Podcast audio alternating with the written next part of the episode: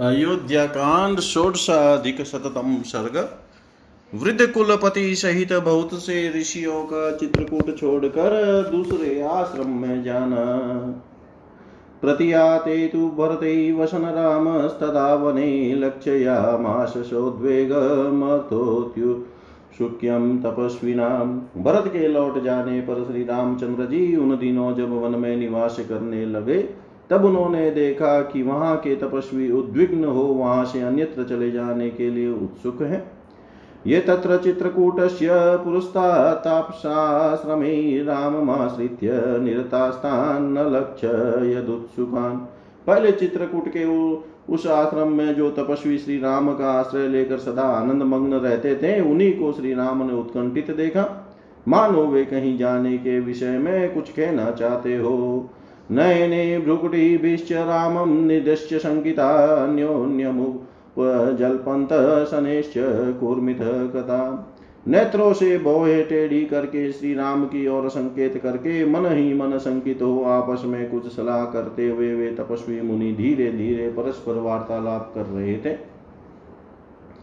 तेषामौतु शुक्यमालक्ष्य रामस्त्वात्मनि शङ्कितकृताञ्जलिरुवाचेदं ऋषिं कुलपतिं तत्। उनकी उत्कंठा देख श्री रामचंद्र जी के मन में यह शंका हुई कि मुझसे कोई अपराध तो नहीं बन गया। तब वे हाथ जोड़कर वहाँ के कुलपति महर्षि से इस प्रकार बोले, न कश्चिद भगवान किंचित किंचिद पूर्ववृतमिदं मयि दृश्यते, विकृतं येन विक्रियन्ते तपस्विन। भगवान क्या मुझे, मुझमें पूर्ववर्ती राजाओं का सा कोई बर्ताव नहीं दिखाई देता, अथवा मुझमें कोई विकृत भाव, दृष्टि गोचर होता है, जिससे यहाँ के तपस्वी मुनि विकार को प्राप्त हो रहे हैं? प्रमादाचरितं किञ्चित् कचिन्नावरजस्य मे लक्ष्मणस्य हर्षिभिदृष्टं नानुरूपं महात्मन क्या मेरे छोटे भाई महात्मा लक्ष्मण का प्रमाद वश किया हुआ कोई ऐसा आचरण ऋषियों ने देखा है जो उसके योग्य नहीं है? कच्ची शुश्रूषमाणा वह शुश्रूषण परामयी प्रमदाभ्युचितां प्रीतिम सीतां युक्तां न वर्तते। अथवा क्यों जो अर्घ्य, पाद्य आदि के द्वारा सदा आप लोगों की सेवा करती रहती है, वह सीता इस समय मेरी सेवा में लग जाने के कारण एक ग्रस्त की सती नारी के अनुरूप ऋषियों की समुचित सेवा नहीं कर पाती है। अतर्षिजरया वृदस्तपसा च जरां गत वेपमान इवोवाच रामं भूतदया परम्। श्री राम के इस प्रकार पूछने पर एक महर्षि जो जरावस्था के कारण तो वृद्ध थे ही, तपस्या द्वारा भी वृद्ध हो गए थे। समस्त प्राणियों पर दया करने वाले श्री राम से कांपते हुए से बोले कुतः कल्याण सत्वाया कल्याणाभिरते सदा चलनम तात वेदेयामस्तपस्वीषु विशेषत। तात जो स्वभाव से ही कल्याण में ही और सदा सबके कल्याण में ही रत रहती है, वह विदेह नंदिनी सीता विशेषत। तपस्वी जनों के प्रति बर्ताव करते समय अपने कल्याण में स्वभाव से विचलित हो जाए, यह कैसे संभव है? त्वनिमित्तमिदं तावत् तापसान् प्रतिवर्तते रक्षोभ्यस्तेन स विघ्ना कथयन्ति मिथ कथा। आपके ही कारण तापसों पर यह राक्षसों की ओर से भय उपस्थित होने वाला है। उससे उद्विग्न हुए ऋषि आपस में कुछ बातें कानाफूसी कर रहे हैं। रावणावरज कश्चित् खरो नामेह राक्षस, उत्पाटय तापसान सर्वाञ्जनस्तान् निवासिन। दृष्टश्च जितकाशी च नृशंस पुरुषादग अवलिप्तश्च पापश्च त्वां च तात न मृष्यते। तात यहाँ वन प्रांत में रावण का छोटा भाई खर नामक राक्षस है, जिसने जनस्थान में रहने वाले समस्त तापसों को उखाड़ फेंका है। वह बड़ा ही ढीठ, विजय उन्मत क्रूर, नरभक्षी और घमंडी है। वह आपको भी सहन नहीं कर पाता है। त्वं यदा प्रभृतिः अस्मिन्नाश्रमे तात वर्तसे तदा प्रभृतिरंक्षासी विप्रकुर्वन्ति तापसान् तात जब से आप इस आश्रम में रह रहे हैं तब से सब राक्षस तापसों को विशेष रूप से सताने लगे हैं।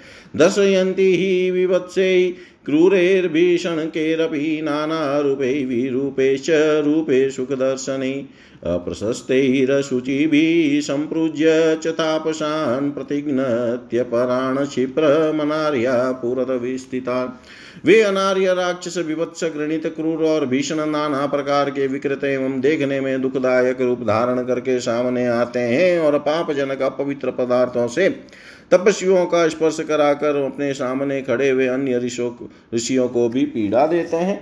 तेषु ते स्वाश्रमस्थानेष्वे बुद्धमवलीय च रमन्ते तापसास्तत्र नाशियन्तोऽल्पचेतस वे उन आश्रमों में अज्ञात रूप से आकर छिप जाते हैं और अल्पज्ञ अथवा सावधान तापसों का विनाश करते हुए वहाँ सानंद विचरते रहते हैं। अविक्ष पंथी श्रुभाण्डान अग्नि सिंचति वारिणा कलशांच प्रमर्दंती हवने समुपस्थिते।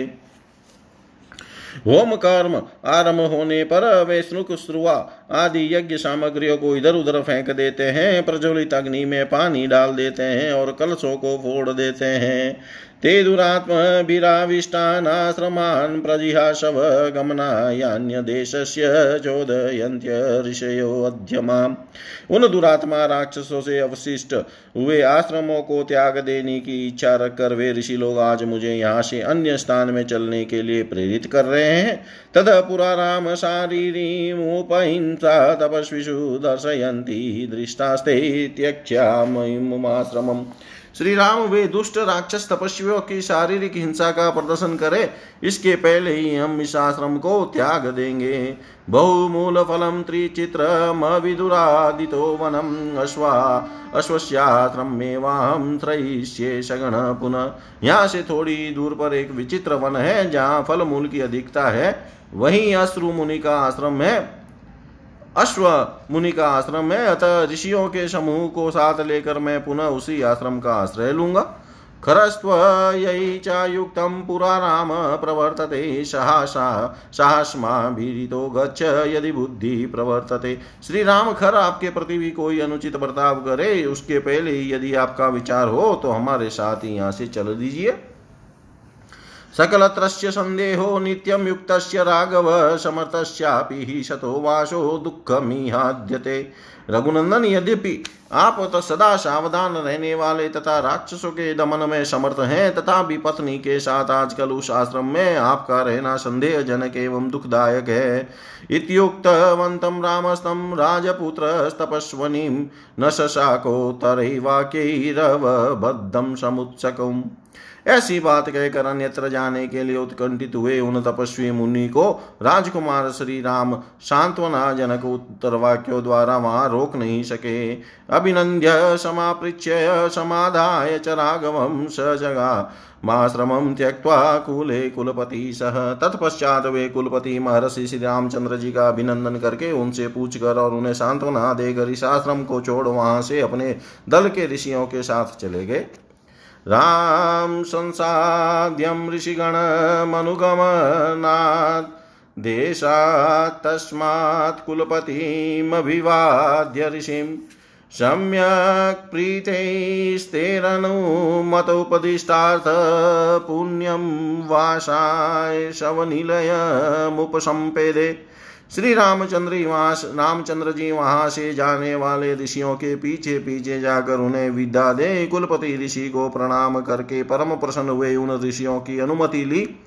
उनके दिए हुए कर्तव्य विषय उपदेश को सुनकर लौटे और निवास करने के लिए अपने पवित्र आश्रम में आए। आश्रम ऋषि विरहितम प्रभु। क्षणामपि न जहोष राघव राघवं हि शतनमनुगतास्तापसाश्चासचरिते धृतगणा। उन ऋषियों से रहित हुए आश्रम को भगवान श्री राम ने एक क्षण के लिए भी नहीं छोड़ा, जिनका ऋषियों के समान ही चरित्र था। उन श्री रामचंद्र जी ने निश्चय ही ऋषियों की रक्षा की शक्ति रूप गुण विद्यमान है। ऐसा विश्वास रखने वाले कुछ तपस्वी जनों ने सदा श्री राम का ही अनुसरण किया। वे दूसरे किसी आश्रम में नहीं गए। इतिहास श्रीमद रामायणे, वाल्मीकि, आदि काव्ये अयोध्या कांडे षोडशाधिक शतम सर्ग। सर्वं श्रीशां सदाशिवाय अर्पणम् अस्तु। ॐ विष्णवे नम ॐ विष्णवे नम ॐ विष्णवे नमः। सप्तदशा दी का सततम सर्ग। श्री राम आदि का अत्रि मुनि के आश्रम पर जाकर उनके द्वारा सत्कृत होना और अनसुईया द्वारा सीता का सत्कार। राघवस्त्वपयातेषु सर्वेष्वनुविचिन्तयन्। न तत्रारोचयद वासम कारणे बहुभिस्तदा। उन सब ऋषियों के चले जाने पर श्री रामचंद्र जी ने जब बारंबार विचार किया, तब उन्हें बहुत से ऐसे कारण ज्ञात हुए, जिनसे उन्होंने स्वयं भी वहाँ रहना उचित न समझा। यह मे भरतो दृष्टो मातरश्च सनागर साचन स्मृतिरन्वेति तान नित्यम अनुशोचत। उन्होंने मन ही मन सोचा, इस आश्रम में मैं भरत से, माताओं से तथा पूर्वासी मनुष्यों से मिल चुका हूँ। वह स्मृति मुझे बराबर बनी रहती है और मैं प्रतिदिन उन सब लोगों का चिंतन करके शोक मग्न हो जाता हूँ। स्कंदावार निवेशेन तेन तस्य महात्मन हय हस्ति करिष्येश उपमर्द कृतो वृषम। महात्मा भरत की सेना का पड़ाव पड़ने के कारण हाथी और घोड़ों की लीदों से यहाँ की भूमि अधिक अपवित्र कर दी गई है। तस्मादन्यत्र गच्छामीति सञ्चित्य राघव प्रतिष्ठतः स वेदेह्यां लक्ष्मणेन च संगत। अतः हम लोग भी अन्यत्र चले जाएँ, ऐसा सोचकर श्री रघुनाथ जी सीता और लक्ष्मण के साथ वहाँ से चल दिए। सोऽत्रैराश्रममासाद्य तं वंदे महायशा, तं चापि भगवान् त्रिपुत्रवत प्रत्यपद्यत। वहाँ से अत्रि के आश्रम पर पहुंचकर महायशस्वी श्री राम ने उन्हें प्रणाम किया तथा भगवान अत्रि ने भी उन्हें अपने पुत्र की भांति स्नेह पूर्वक अपनाया। स्वयमातिथ्यमादिश्य सर्वमस्य सुसत्कृत्यं सौमित्री च महाभागम सीतां च शंसान्त्वयत् उन्होंने स्वयं ही श्री राम का संपूर्ण आतिथ्य सत्कार करके महाभाग लक्ष्मण और सीता को भी सत्कार पूर्वक संतुष्ट किया। पत्नीं च तामनुप्राप्तां वृद्धामामन्त्रय सत्कृतां सान्त्वयमाश धर्मज्ञ सर्वभूतहिते रतः अनसूयां महाभागां तापसीं धर्मचारिणीं प्रतिगृहीष्व वेदेहीमब्रवीदृषि शतम् संपूर्ण प्राणियों के हित में तत्पर रहने वाले धर्मज्ञ मुनि श्रेष्ठ अत्रि ने अपने समीप आई हुई सबके द्वारा समानित तापसी एवं धर्मपरायण बूढ़ी पत्नी महाभागा अनसुईया को संबोधित करके सांत्वना पूर्ण वचनों द्वारा संतुष्ट किया और कहा, देवी विदेह राजनंदनी सीता को सत्कार पूर्वक हृदय से लगाओ। रामाय चक्षेतां तापसीं धर्मचारिणीं दश वर्षान्यनावृष्ट्या दग्धे लोके निरन्तरम्। यया मूलफले सृष्टे जाह्नवी च प्रवर्तिता, उग्रेण तपसा युक्ता, नियमे चाप्यलङ्कृता दशवर्षसहस्राणि यया तप्तं महततप, अनसूया व्रतेस्तात् प्रतिभाश्च निबर्हिता। तत्पश्चात उन्होंने श्री रामचंद्र जी को धर्मपरायण तपस्विनी अनुसुईया परि का परिचय देते वह कहा, एक समय दस वर्षों तक वृष्टि नहीं हुई। उस समय जब सारा जगत निरंतर दग्ध होने लगा, तब जिन्होंने उग्र तपस्या से युक्त तथा कठोर नियमों से अलंकृत होकर अपने तप के प्रभाव से यहाँ फल मूल उत्पन्न किए और मंदाकिनी का की पवित्र धारा बहाई तथा तात, जिन्होंने दस हज़ार वर्षों तक बड़ी भारी तपस्या करके अपने उत्तम व्रतों के प्रभाव से ऋषियों के समस्त विघ्नों का निवारण किया था, वे ही यह अनुसुईया देवी है।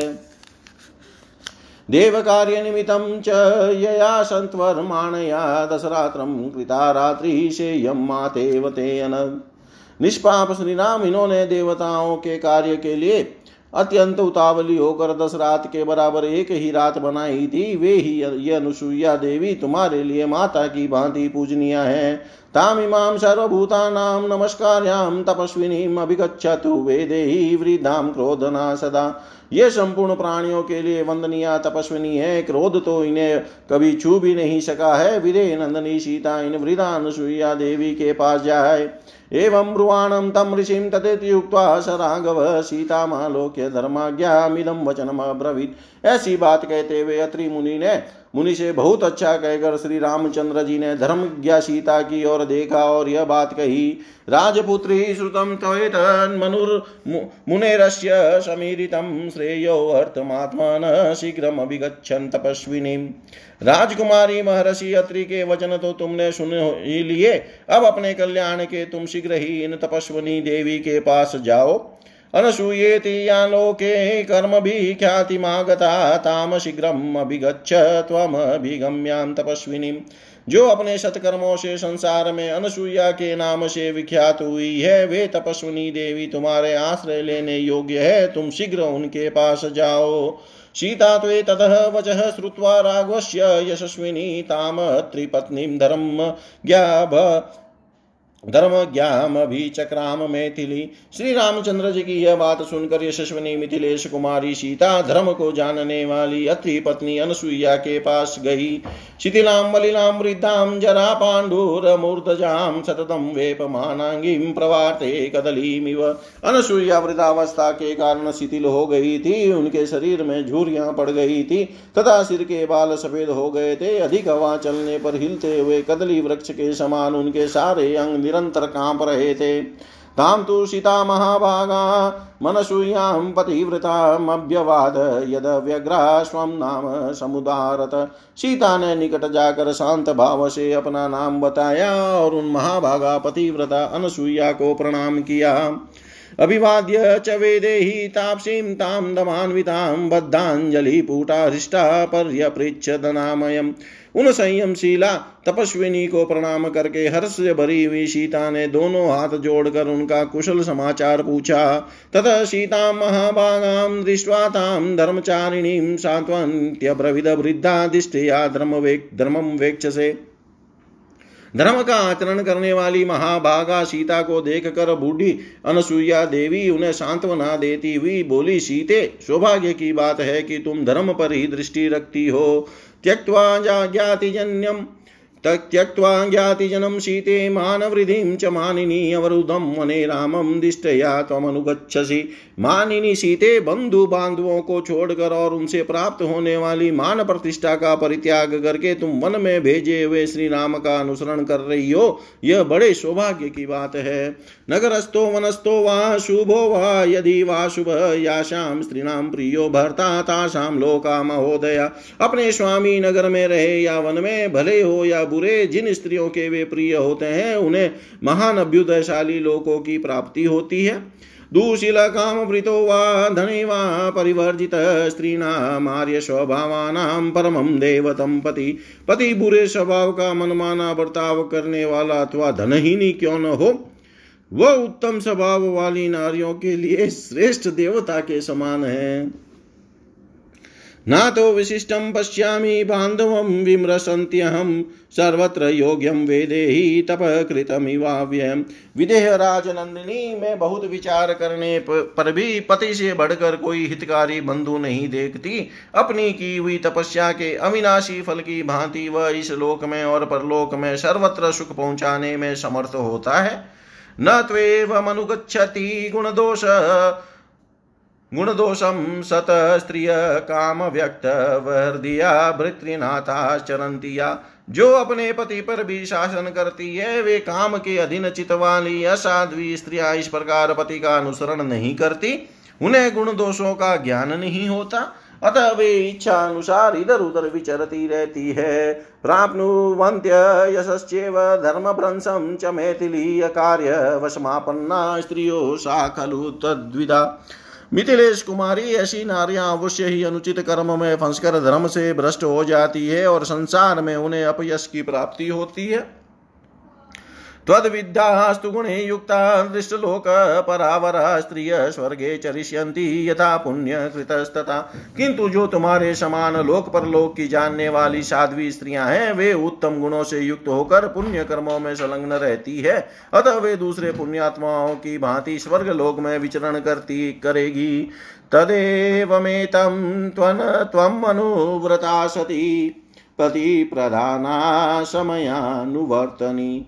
भव सधर्मचारिणी यशश्च धर्म च तत समाप्स्यसि। अतः तुम इस प्रकार अपने इन पति देव श्री रामचंद्र जी की सेवा में लगी रहो। सती धर्म का पालन करो, पति को प्रधान देवता समझो, और प्रत्येक समय उनका अनुसरण करती हुई अपने स्वामी की सहधर्मणी बनो। इससे तुम्हें सुयश और धर्म की, धर्म दोनों की प्राप्ति होगी। इतिहास श्रीमद रामायणे, वाल्मीकि आदि काव्ये, अयोध्या कांडे सप्तशाधिक शतम सर्ग सर्वं श्रीशां सदाशिवाय अस्तु ॐ विष्णवे नम, ॐ विष्णवे नम, ॐ विष्णवे नमः। अष्टादशाधिकशततं सर्ग। सीता अनसुईया संवाद अनसुईया का सीता को प्रेमोपहार देना तथा अनसुईया के पूछने पर सीता का उन्हें अपने स्वयंवर की कथा सुनाना। सात्वेव मुक्ता वेदेहि त्वनसूया नसूयया प्रतिपूज्य वचो मंदम प्रवक्तुमुपचक्रमय तपस्विनी अनुसुईया के इस प्रकार उपदेश देने पर किसी के प्रति दोष दृष्टि न रखने वाली विधेय राजकुमारी सीता ने अब उनके वचनों की भूरी भूरी प्रशंसा करके धीरे धीरे इस प्रकार कहना आरंभ किया। नैतदाश्चर्यमार्यायां यन्मां त्वमनुभाषसे विदितं तु ममाप्येतद् यथा नार्या गुरु देवी, आप संसार की स्त्रियों में सबसे श्रेष्ठ हैं। आपके मुँह से ऐसी बातों का सुनना कोई आश्चर्य की बात नहीं है। नारी का गुरुपति ही है। इस विषय में जैसा आपने उपदेश किया है, यह बात मुझे भी पहले से ही विदित है। यद्यप्येष भवेद भर्ता नार्यो वृत्तिवर्जित द्वेदमत्र वर्तव्यम यथाप्येष मया भवेत। मेरे पतिदेव यदि अनार्य चरित्रहीन तथा जीविका के साधनों से रहित निर्धन होते तो भी मैं बिना किसी दुविधा के इनकी सेवा में लगी रहती। किम पुनर्यो गुणश्लाघ्य सानुक्रोशो जितेन्द्रिय स्थिरानुरागो धर्मात्मा मातृवत पितृवत प्रिय। फिर जब कि ये अपने गुणों के कारण ही सबको प्रशंसा, सबकी प्रशंसा के पात्र हैं, तब तो इनकी सेवा के लिए कहना ही क्या है? ये श्री रघुनाथ जी परम दयालु, जितेंद्रिय, दृढ़ अनुराग रखने वाले, धर्मात्मा तथा माता पिता के समान प्रिय है। या वृत्तिम वर्तते राम कौसल्यायां महाबल तामेव नृपनारीणां मन्यासामपि वर्तते। महाबली श्री राम अपनी माता कौशल्या के प्रति जैसा वर्ताव करते हैं वैसा ही महाराज दशरथ की दूसरी रानियों के साथ भी करते हैं। सकृत दृष्टवा, दृष्टा स्वपि स्त्रीषु नृपेण नृपवत्सल मातृवद वर्तते वीरो मान मुत्सृज्य धर्मविद। महाराज दशरथ ने एक बार भी जिन स्त्रियों को प्रेम दृष्टि से देख लिया है, उनके प्रति भी ये पितृवत्सल धर्मज्ञ वीर श्री राम मान छोड़कर माता के समान ही बर्ताव करते हैं। आगच्छन्त्या च विजनं वनमेव भयावहं समाहितं हि मे सर्वा हृदय यत स्थिरं मनम जब मैं पति के साथ निर्जन वन में जाने लगी, उस समय मेरी सास कौशल्या ने मुझे जो कर्तव्य का उपदेश दिया था, वह मेरे हृदय में ज्यो का त्यों स्थिर भाव से अंकित है। पाणी प्रदान काले च यतः पुरा त्वग्निसन्निधो अनुशिष्टं, धनन्या मे वाक्यं, तदपि मे श्रुतम्। तदपि मे धृतम पहले मेरे विवाह काल में अग्नि के समीप माता ने मुझे जो शिक्षा दी थी, वह भी मुझे अच्छी तरह याद है। न विस्मृतम तुम्हें सर्व वाक्य स्वे धर्मचारिणी पति शुश्रूणा नार्यास्तपो नान्यद विधीयते धर्मचारिणी, इसके सिवा मेरे अन्य सज्जनों ने अपने पचनों द्वारा जो जो उपदेश किया है, वह भी मुझे भूला नहीं है। स्त्री के लिए पति की सेवा के अतिरिक्त दूसरे किसी तप का विधान नहीं है। सावित्री पति सावित्री पतिश्रुश्रूषां कृत्वा स्वर्गे महीयते तथा वृत्तिश्च जातां त्वं पतिशुश्रूषया दिवम् सत्यवान की पत्नी सावित्री पति की सेवा करके ही स्वर्ग लोक में पूजित हो रही है। उन्हीं के समान बर्ताव करने वाली आप अनुसुईया देवी ने भी पति की सेवा के ही प्रभाव से स्वर्ग लोक में स्थान प्राप्त कर लिया है। वरिष्ठा सर्वनारीणामेषां च दिवि देवता रोहिणी न विना चंद्रम मुहूर्तमपि न दृश्यते। संपूर्ण स्त्रियों में श्रेष्ठ यह स्वर्ग की देवी रोहिणी पति सेवा के प्रभाव से ही एक मुहूर्त के लिए भी चंद्रमा से विलग होती नहीं देखी जाती। एवं विदा च प्रवरा स्त्रियो भर्तृदृढ़व्रता देवलोके मह्यन्ते पुण्येन स्वेन कर्मणा। इस प्रकार दृढ़ता पूर्वक पातिव्रत्य धर्म का पालन करने वाली बहुत सी साध्वी स्त्रियाँ अपने पुण्य कर्म के बल से देवलोक में आदर पा रही है। ततो अनसूया सहृष्टा श्रुतोक्तम शीतया वच शीर्षाग्राय चोवाच मिथिलम हर्षयंत्युत तदंतर सीता के कहे हुए वचन सुनकर अनसुईया को बड़ा हर्ष हुआ। उन्होंने उनका मस्तक सूँगा और फिर उन मिथिलेश कुमारी का हर्ष बढ़ाते हुए इस प्रकार कहा नियमे विविधेराप्तं तपो हि महदस्ति मे, ततः संसृत्य बलं सीते छंदेये त्वां शुचिव्रते। उत्तम व्रत का पालन करने वाली सीते मैंने अनेक प्रकार के नियमों का पालन करके बहुत बड़ी तपस्या संचित की है। उस तपोबल का ही आश्रय लेकर मैं तुमसे इच्छा अनुसार वर मांगने के लिए कहती हूँ। उपपनं च युक्तं च वचनं तव मेथिली प्रीता चास्मयुचितां सीते करवाणी प्रियं च किम? मिथिलेश कुमारी सीते, तुमने बहुत ही युक्ति युक्त और उत्तम वचन कहा है, उसे सुनकर मुझे बड़ा संतोष हुआ है। अब बताओ मैं तुम्हारा कौन सा प्रिय कार्य करूँ?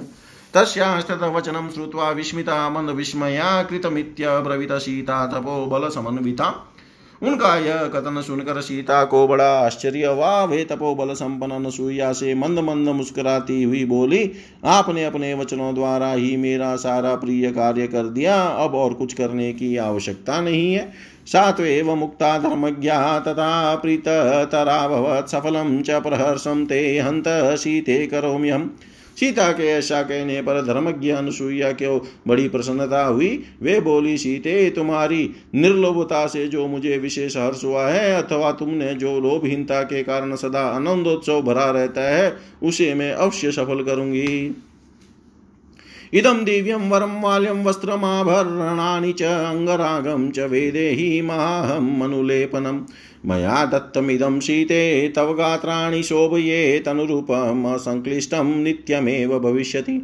ये सुंदर दिव्यहार्य वस्त्र, ये आभूषण, ये अंगराग और बहुमूल्य अनुलेपन मैं तुम्हें देती हूँ विधे नंदिनी सीते। मेरी दी हुई ये वस्तुएँ तुम्हारे अंगों की शोभा बढ़ाएगी। ये सब तुम्हारे ही योग्य हैं और सदा उपयोग में लाई जाने पर निर्दोष एवं निर्विकार रहेगी। अङ्गरागेण दिव्येन लिप्ताङ्गी जनकात्मजे शोभिष्य शिभर्तारं तथा श्रीविष्णुम् वयम् जनक किशोरी इस दिव्य अंगराग को अंगों में लगाकर तुम अपने पति को उसी प्रकार सुशोभित करोगे, जैसे लक्ष्मी अविनाशी भगवान विष्णु की शोभा बढ़ाती है। सावस्त्रमन सावस्त्रमङ्गरागं च भूषणानि स्त्रजस्तथा मेथिली प्रतिजग्राह प्रीतिदानमनुत्तमं प्रतिगृहं च ततः सीता प्रीतिदानं यशस्विनी शीलष्टाञ्जलिपूटा धीरा समुपास्ततपोधनम्। अनसुईया की आज्ञा से धीर स्वभाव वाली यशस्विनी मिथिलेश कुमारी सीता ने उस वस्त्र, अंगराग, आभूषण और हार को उनकी प्रसन्नता का परम उत्तम उपहार समझकर ले लिया। उस प्रेमोपहार को ग्रहण करके वे दोनों हाथ जोड़कर उन तपोधन अनुसुईया की सेवा में बैठी रही। तथा सीतामुपासीनामनुसुया दृढ़व्रता वचनम प्रष्टुमारे भे कथाम कांची धनु प्रियाम। तदंतर इस प्रकार अपने निकट बैठी हुई सीता से दृढ़ता पूर्वक उत्तम व्रत का पालन करने वाली अनसुईया ने कोई परम प्रिय कथा सुनाने के लिए इस प्रकार पूछना आरंभ किया। स्वयंवरे किल प्राप्ता त्वमुनेन यशस्विना राघवेनेति मे सीते कथा श्रुतिमुपागता सीते इन यशस्वी राघवेंद्र ने तुम्हें स्वयंवर में प्राप्त किया था, यह बात मेरे सुनने में आई है। तां कथां श्रोतुमिच्छामि विस्तरेण च मेथिली यथाभूत च काश्रिएण तन्मे त्वं मिथिलेश नंदनी मैं उस वृतांत को विस्तार के साथ सुनना चाहती हूँ। अतः जो कुछ जिस प्रकार हुआ, वह सब पूर्ण रूप से मुझे बताओ। एव मुक्ता तु सा सीता धर्मचारिणीं श्रूयतामिति चोक्त्वा वे कथयामास तां कथम्। उनके इस प्रकार आज्ञा देने पर सीता ने उन धर्मचारिणी तापसी अनुसुईया से कहा माता जी सुनिए, ऐसा कहकर उन्होंने उस कथा को इस प्रकार कहना आरंभ किया। मिथिलाधिपति वीरो जनको नाम धर्मविद क्षत्र कर्मण्य विरतो न्यायत शास्ति मेदिनी। मिथिला जनपद के वीर राजा जनक नाम से प्रसिद्ध है, वे धर्म के ज्ञाता हैं, अतः क्षत्रियोचित कर्म में तत्पर रहकर न्याय पूर्वक पृथ्वी का पालन करते हैं। तस्य लाङ्गलहस्तस्य कृषतक्षेत्रमण्डलम् अहं किलोतिता भित्वा जगतीं नृपते सुता एक समय की बात है, वे यज्ञ योग क्षेत्र को हाथ से हल लेकर जोत रहे थे। उसी समय में पृथ्वी को फाड़कर प्रकट हुई। इतने मात्र से ही मैं राजा जनक की पुत्री हुई। स माँ दृष्ट्वा नरपतिमुष्टिविक्षेप तत्पर पांशुगुण्ठिन्त सर्वांगी विस्मितो जनको भवत। वे राजा उस क्षेत्र में औषधियों को मुट्ठी में लेकर बो रहे थे। इतने में ही उनकी दृष्टि मेरे ऊपर पड़ी।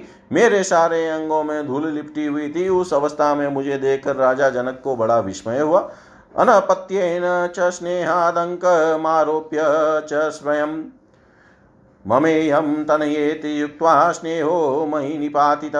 उन दिनों उन, उनके कोई दूसरी संतान नहीं थी इसलिए स्नेहवश उन्होंने स्वयं मुझे गोद ले लिया गोद में ले लिया और यह मेरी बेटी है ऐसा कहकर मुझे मुझ पर अपने हृदय का सारा स्नेह उड़ेल दिया। अंतरिक्षे च वागुक्ता प्रतिमा मानुषी किल एवं तन्नरपत धर्मेन तनया तव। इसी समय आकाशवाणी हुई, जो स्वरूपतः मानवी भाषा में कही गई थी, अथवा मेरे विषय में प्रकट हुई वह वाणी अमानुषी दिव्य थी। उसने कहा, नरेश्वर, तुम्हारा कथन ठीक है, यह कन्या धर्मतः तुम्हारी ही पुत्री है। ततः प्रहिष्टो धर्मात्मा पिता में मिथिलाधिप अवाप्तो विपुला मृद्धि माम वाप्य नराधिप।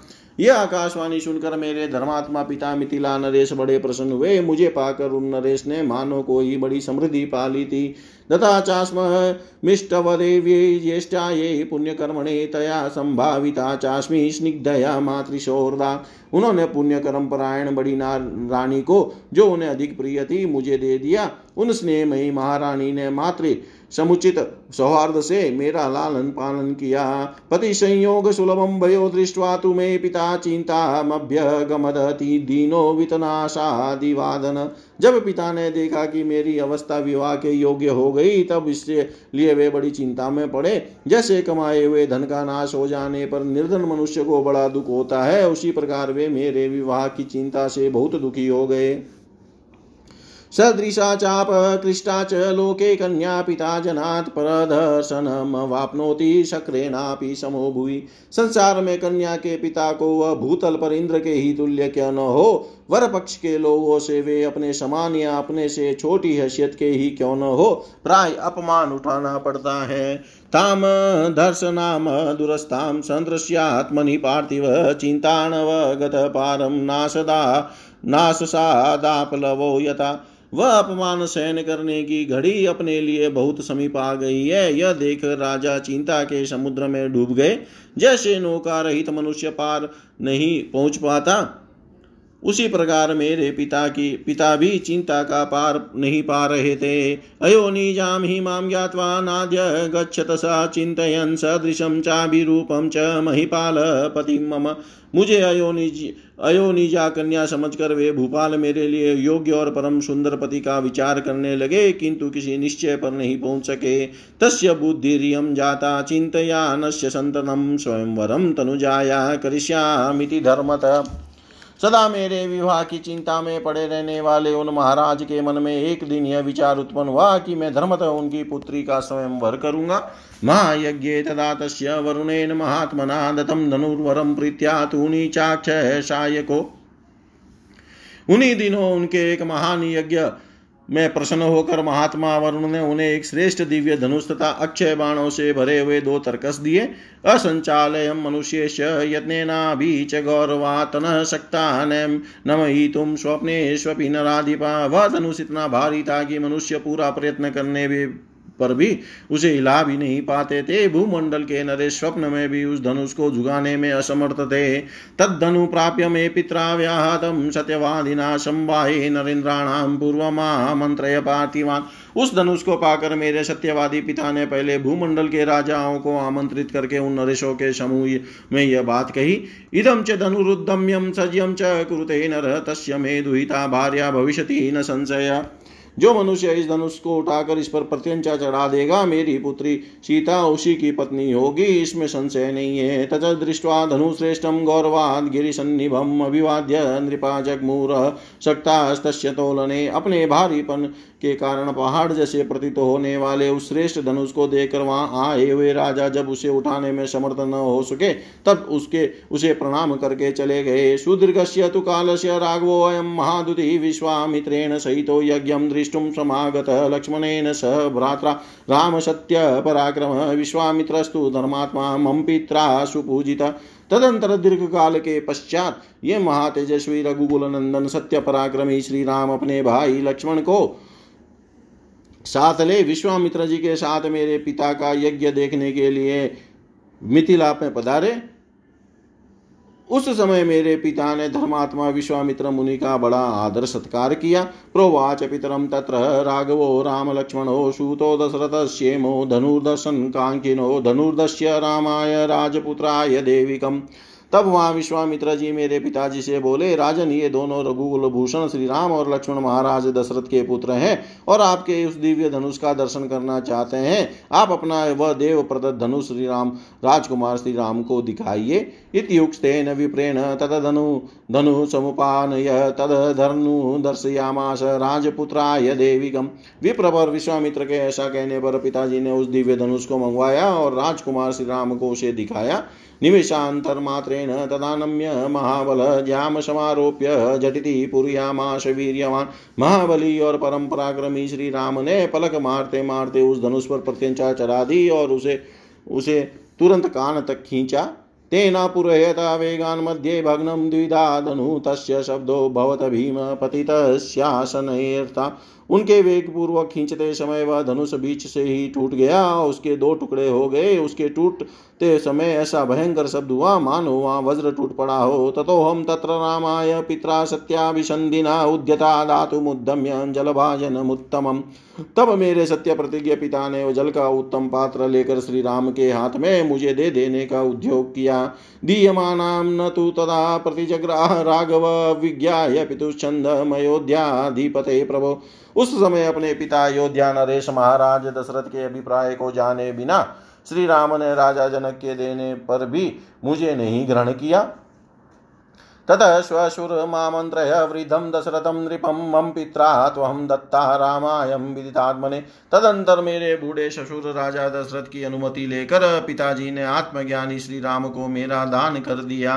मम चेवानुजा साध्वी उर्मिला शुभ दर्शना भार्यार्थे लक्ष्मणस्या तदा पिता मम स्वयं। तत्पश्चात पिताजी ने स्वयं ही मेरी छोटी बहन सती साध्वी परम सुंदरी उर्मिला को लक्ष्मण को लक्ष्मण की पत्नी रूप रूप से उनके हाथ में दे दिया। एवं दत्तास्मि रामाय तथा तस्मिन् स्वयंवरे अनुरक्तास्मि धर्मेण पतिम वीर्यवताम्बर इस प्रकार उस स्वयंवर में पिताजी ने श्री राम के हाथ में मुझको सौंपा था। मैं धर्म के अनुसार अपने पति बलवानों में श्रेष्ठ श्री राम में सदा अनुरुक्त रहती हूँ। इतिहास श्रीमद रामायणे, वाल्मीकि आदि काव्ये, अयोध्या कांडे अष्टादशाधिक शतम सर्ग, सर्व श्री शाम सदा शिवाय अर्पणम अस्तु। ओम विष्णवे नम, ओम विष्णवे नम, ओम विष्णवे नमः। एकोनवीं संत्यधिक शतम सर्ग अनसुईया की आज्ञा से सीता का उनके दिए हुए वस्त्राभूषणों को धारण करके श्री राम जी के पास आना तथा श्री राम आदि का रात्रि में आश्रम पर रहकर प्रातः काल अन्यत्र जाने के लिए ऋषियों से विदा लेना। अनसुईया तो धर्मज्ञा श्रुत्वा ताम महतीम कथाम परस्य वजत बाहुभ्याम शिरस्याग्राय मेथिलिम धर्म को जानने वाली अनसुईया ने उस लंबी कथा को सुनकर मिथिलेश कुमारी सीता को अपनी दोनों भुजाओं से अंग में भर लिया। और उनका मस्तक सुनकर कहा व्यक्ताक्षर पदम चित्रम भाषितम मधुरम त्वया यया स्वयं वरम ततः सर्वं च श्रुतम मया।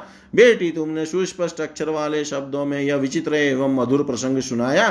तुम्हारा स्वयंवर जिस प्रकार हुआ था, वह सब मैंने सुन लिया। रमेयम कथयाते तु दृढ़ मधुर भाषिनी रवि। रस्तम गतः रजनीं शुभां।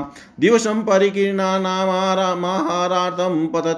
संध्या काले सन्ध्याकाले नीलिनानां निद्रार्थं श्रूयते ध्वनि। मधुर भाषिनी सीते तुम्हारी इस कथा में मेरा मन बहुत लग रहा है। तथापि तेजस्वी सूर्य देव रजनी की शुभ वेला को निकट पहुंचाकर अस्त हो गए हैं। जो दिन में चारा चुगने के लिए चारों और छिटके हुए थे वे पक्षी अब संध्या काल में नींद लेने के लिए अपने घोंसलों में आकर छिप गए हैं। उनकी यह ध्वनि सुनाई दे रही है। एते चाप्याभिषेकाद्राम मुनय कलशोद्यता, सहिता उपवर्तंत सलिला प्लुतवलकला ये जल से भीगे हुए वलकल धारण करने वाले मुनि जिनके शरीर स्नान कर, के कारण आद्र दिखाई देते हैं जल से भरे कलश उठाए एक साथ आश्रम की ओर लौट रहे हैं। अग्निहोत्रे चरिष्णाम भूते च विधिपूर्वकं कपोतांगारुणो धूमो दृश्यते पवनोदत। महर्षि अत्रि ने विधिपूर्वक अग्निहोत्र संबंधी होम कर संपन्न कर लिया है। अतः वायु के वेग से ऊपर को उठा हुआ यह कबूतर कंठ की भांति श्याम वर्ण का धूम दिखाई दे रहा है। अल्प वर्णा ही तरवो धनीभूता समन्ततः विप्र कृष्टेन्द्रिय न प्रकाशंति वे दिशा अपनी इंद्रियों से दूर देश में चारों ओर जो वृक्ष दिखाई देते हैं, वे थोड़े पत्ते वाले होने पर भी अंधकार से व्याप्त हो धनीभूत हो जाते हैं, हो गए हैं, अतएव दिशाओं का भान नहीं हो रहा है। रजनी रजनी चर सत्वानी प्रचरंती समत तपोवन मृगा ही ये ते वेदी तीर्थ वे, वेदी तीर्थेशु शेरते रात को विचरने वाले प्राणी, उल्लू आदि सब और विचरण कर रहे हैं, तथा ये तपोवन के मृग पुण्य क्षेत्र स्वरूप आश्रम के वेदी आदि विभिन्न प्रदेशों में सो रहे हैं। संप्रवृता निशा शीते नक्षत्र समलंकृता ज्योत्सनाप्रावरणश्चंद्रो दृश्यते अभ्युदितो अम्बरे सीते अब रात हो गई, अब वह नक्षत्रों से सज गई है। आकाश में चंद्रदेव चांदनी की चादर ओढ़े उदित दिखाई देते हैं। गम्यता मनुजानामी रामस्यानुचरी भव कथयंता ही मधुरम त्वयामपितोषिता अतः अब जाओ, मैं तुम्हें जाने की आज्ञा देती हूँ। जाकर श्री रामचंद्र जी की सेवा में लग जाओ। तुमने अपनी मीठी मीठी बातों से मुझे भी बहुत संतुष्ट किया है। अलम कुरु च तावत् त्वं प्रतिख्यं मम मेथिली प्रीतिं जनय, मे वत्से शोभिनी बेटी मिथिलेश कुमारी, पहले मेरी आँखों के सामने अपने आप को अलंकृत करो। इन दिव्य वस्त्रों और आभूषणों को धारण करके इनसे शोभित तो मुझे प्रसन्न करो। सा तदा समलङ्कृत्य सीता सुरसुतोपमा प्रणम्य शीर्षा पादो रामं त्वभिमुखीं ययो। यह सुनकर देवकन्या समान सुंदरी सीता ने उस समय उन वस्त्राभूषणों से अपना श्रृंगार किया और अनुसुईया के चरणों में सिर झुकाकर प्रणाम करने के अनंतर वे श्री राम के सम्मुख गई। तथा तु भूषितां सीतां ददर्श वदताम्बर राघव प्रतिदानेन तपस्विन्यां जहर्ष च। श्री राम ने जब इस प्रकार सीता को वस्त्र और आभूषणों से विभूषित देखा, तब तपस्विनी अनुसुईया के उस प्रेमो प्रेमोपहार के दर्शन से वक्ताओं में श्री श्री रघुनाथ जी को बड़ी प्रसन्नता हुई। न्यवेद यद ततः सर्व सीतारामाय मेथिली प्रीतिदानं तपस्विन्यां वसनाभरणजस्राम् उस समय मिथिलेश कुमारी सीता ने तपस्विनी अनुसुईया के हाथ से जिस प्रकार वस्त्र आभूषण और हार आदि का प्रेमोपहार प्राप्त हुआ था, वह श्री रामचंद्र जी से कह सुनाया प्रहृष्टस्त्वभवद रामो लक्ष्मणश्च महारथ मेथिल्या सत्क्रियाँ दृष्ट्वा मानुषेषु सुदुर्लभम्।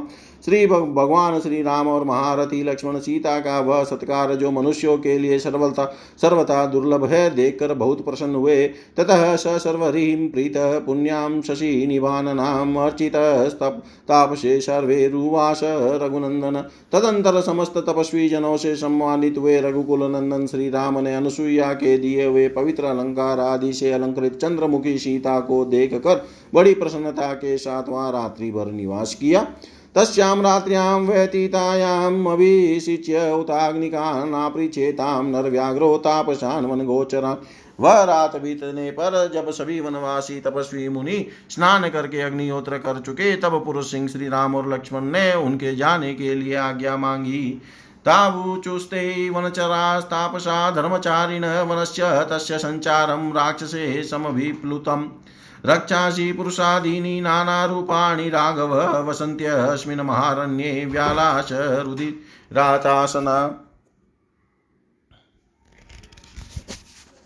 तब वे धर्म परायण वनवासी, तपस्वी, उन दोनों भाइयों से इस प्रकार बोले, रघुनंदन, इस वन का मार्ग राक्षसों से आक्रांत है, या उनका उपद्रव होता रहता है? इस विशाल वन में नाना रूपधारी नर भक्षी राक्षस तथा रक्त भोजी, हिंसक पशु निवास करते हैं। उचिष्ट वा प्रमदं वा तापसं ब्रह्मचारिणीं मदन्त्य स्मिन मारण्ये तान निवार राघव राघवेंद्र जो तपस्वी और ब्रह्मचारी यहाँ पवित्र अथवा सावधान अवस्था में मिल जाता है, उसे वे राक्षस और हिंसक जतु इस महान वन में खा जाते हैं। अतः आप उन्हें रोकिए, यहाँ से मार भगाइए। ये पंतामसीनाम फलान्या हरताम वने अनेन तु वनम दुर्गम गंतुम राघव ते क्षम रघुकुल भूषण यही वह मार्ग है, जिससे महर्षि लोग वन के भीतर फल मूल लेने के लिए जाते हैं। आपको भी इसी मार्ग से दुर्गम वन में करना चाहिए। इति ऋतः प्राञ्जलि भी द्विजे कृतस्वस्थयनं परं तप वनं सम्भार्य प्रविवेश राघव स लक्ष्मणः सूर्य, इवा भ्रममण्डलं तपस्वी ब्राह्मणों ने हाथ जोड़कर जब ऐसी बात कही और उनके मंगल यात्रा के लिए स्वस्ति वाचन किया। तब शत्रुओं को संताप देने वाले भगवान श्री राम ने अपनी पत्नी सीता और भाई लक्ष्मण के साथ उस वन में प्रवेश किया। मानो सूर्य देव मेघों की घटा के भीतर घुस गए हो। इतिहास से श्रीमद रामायण, वाल्मीकि आदि काव्य, अयोध्या कांडे एको नव विशत्य अदित नम सर्ग सर्वं श्रीशां सदाशिवाय अर्पणमस्तु। ॐ विष्णवे नम। ॐ विष्णवे नम। ॐ विष्णवे नमः। ॐ अयोध्याकाण्डं सम्पूर्णम्। ॐ पूर्णमदः पूर्णमिदं पूर्णात् पूर्णमुदच्यते। पूर्णस्य पूर्णमादाय पूर्णमेवावशिष्यते। ॐ शान्ति शान्ति शान्ति।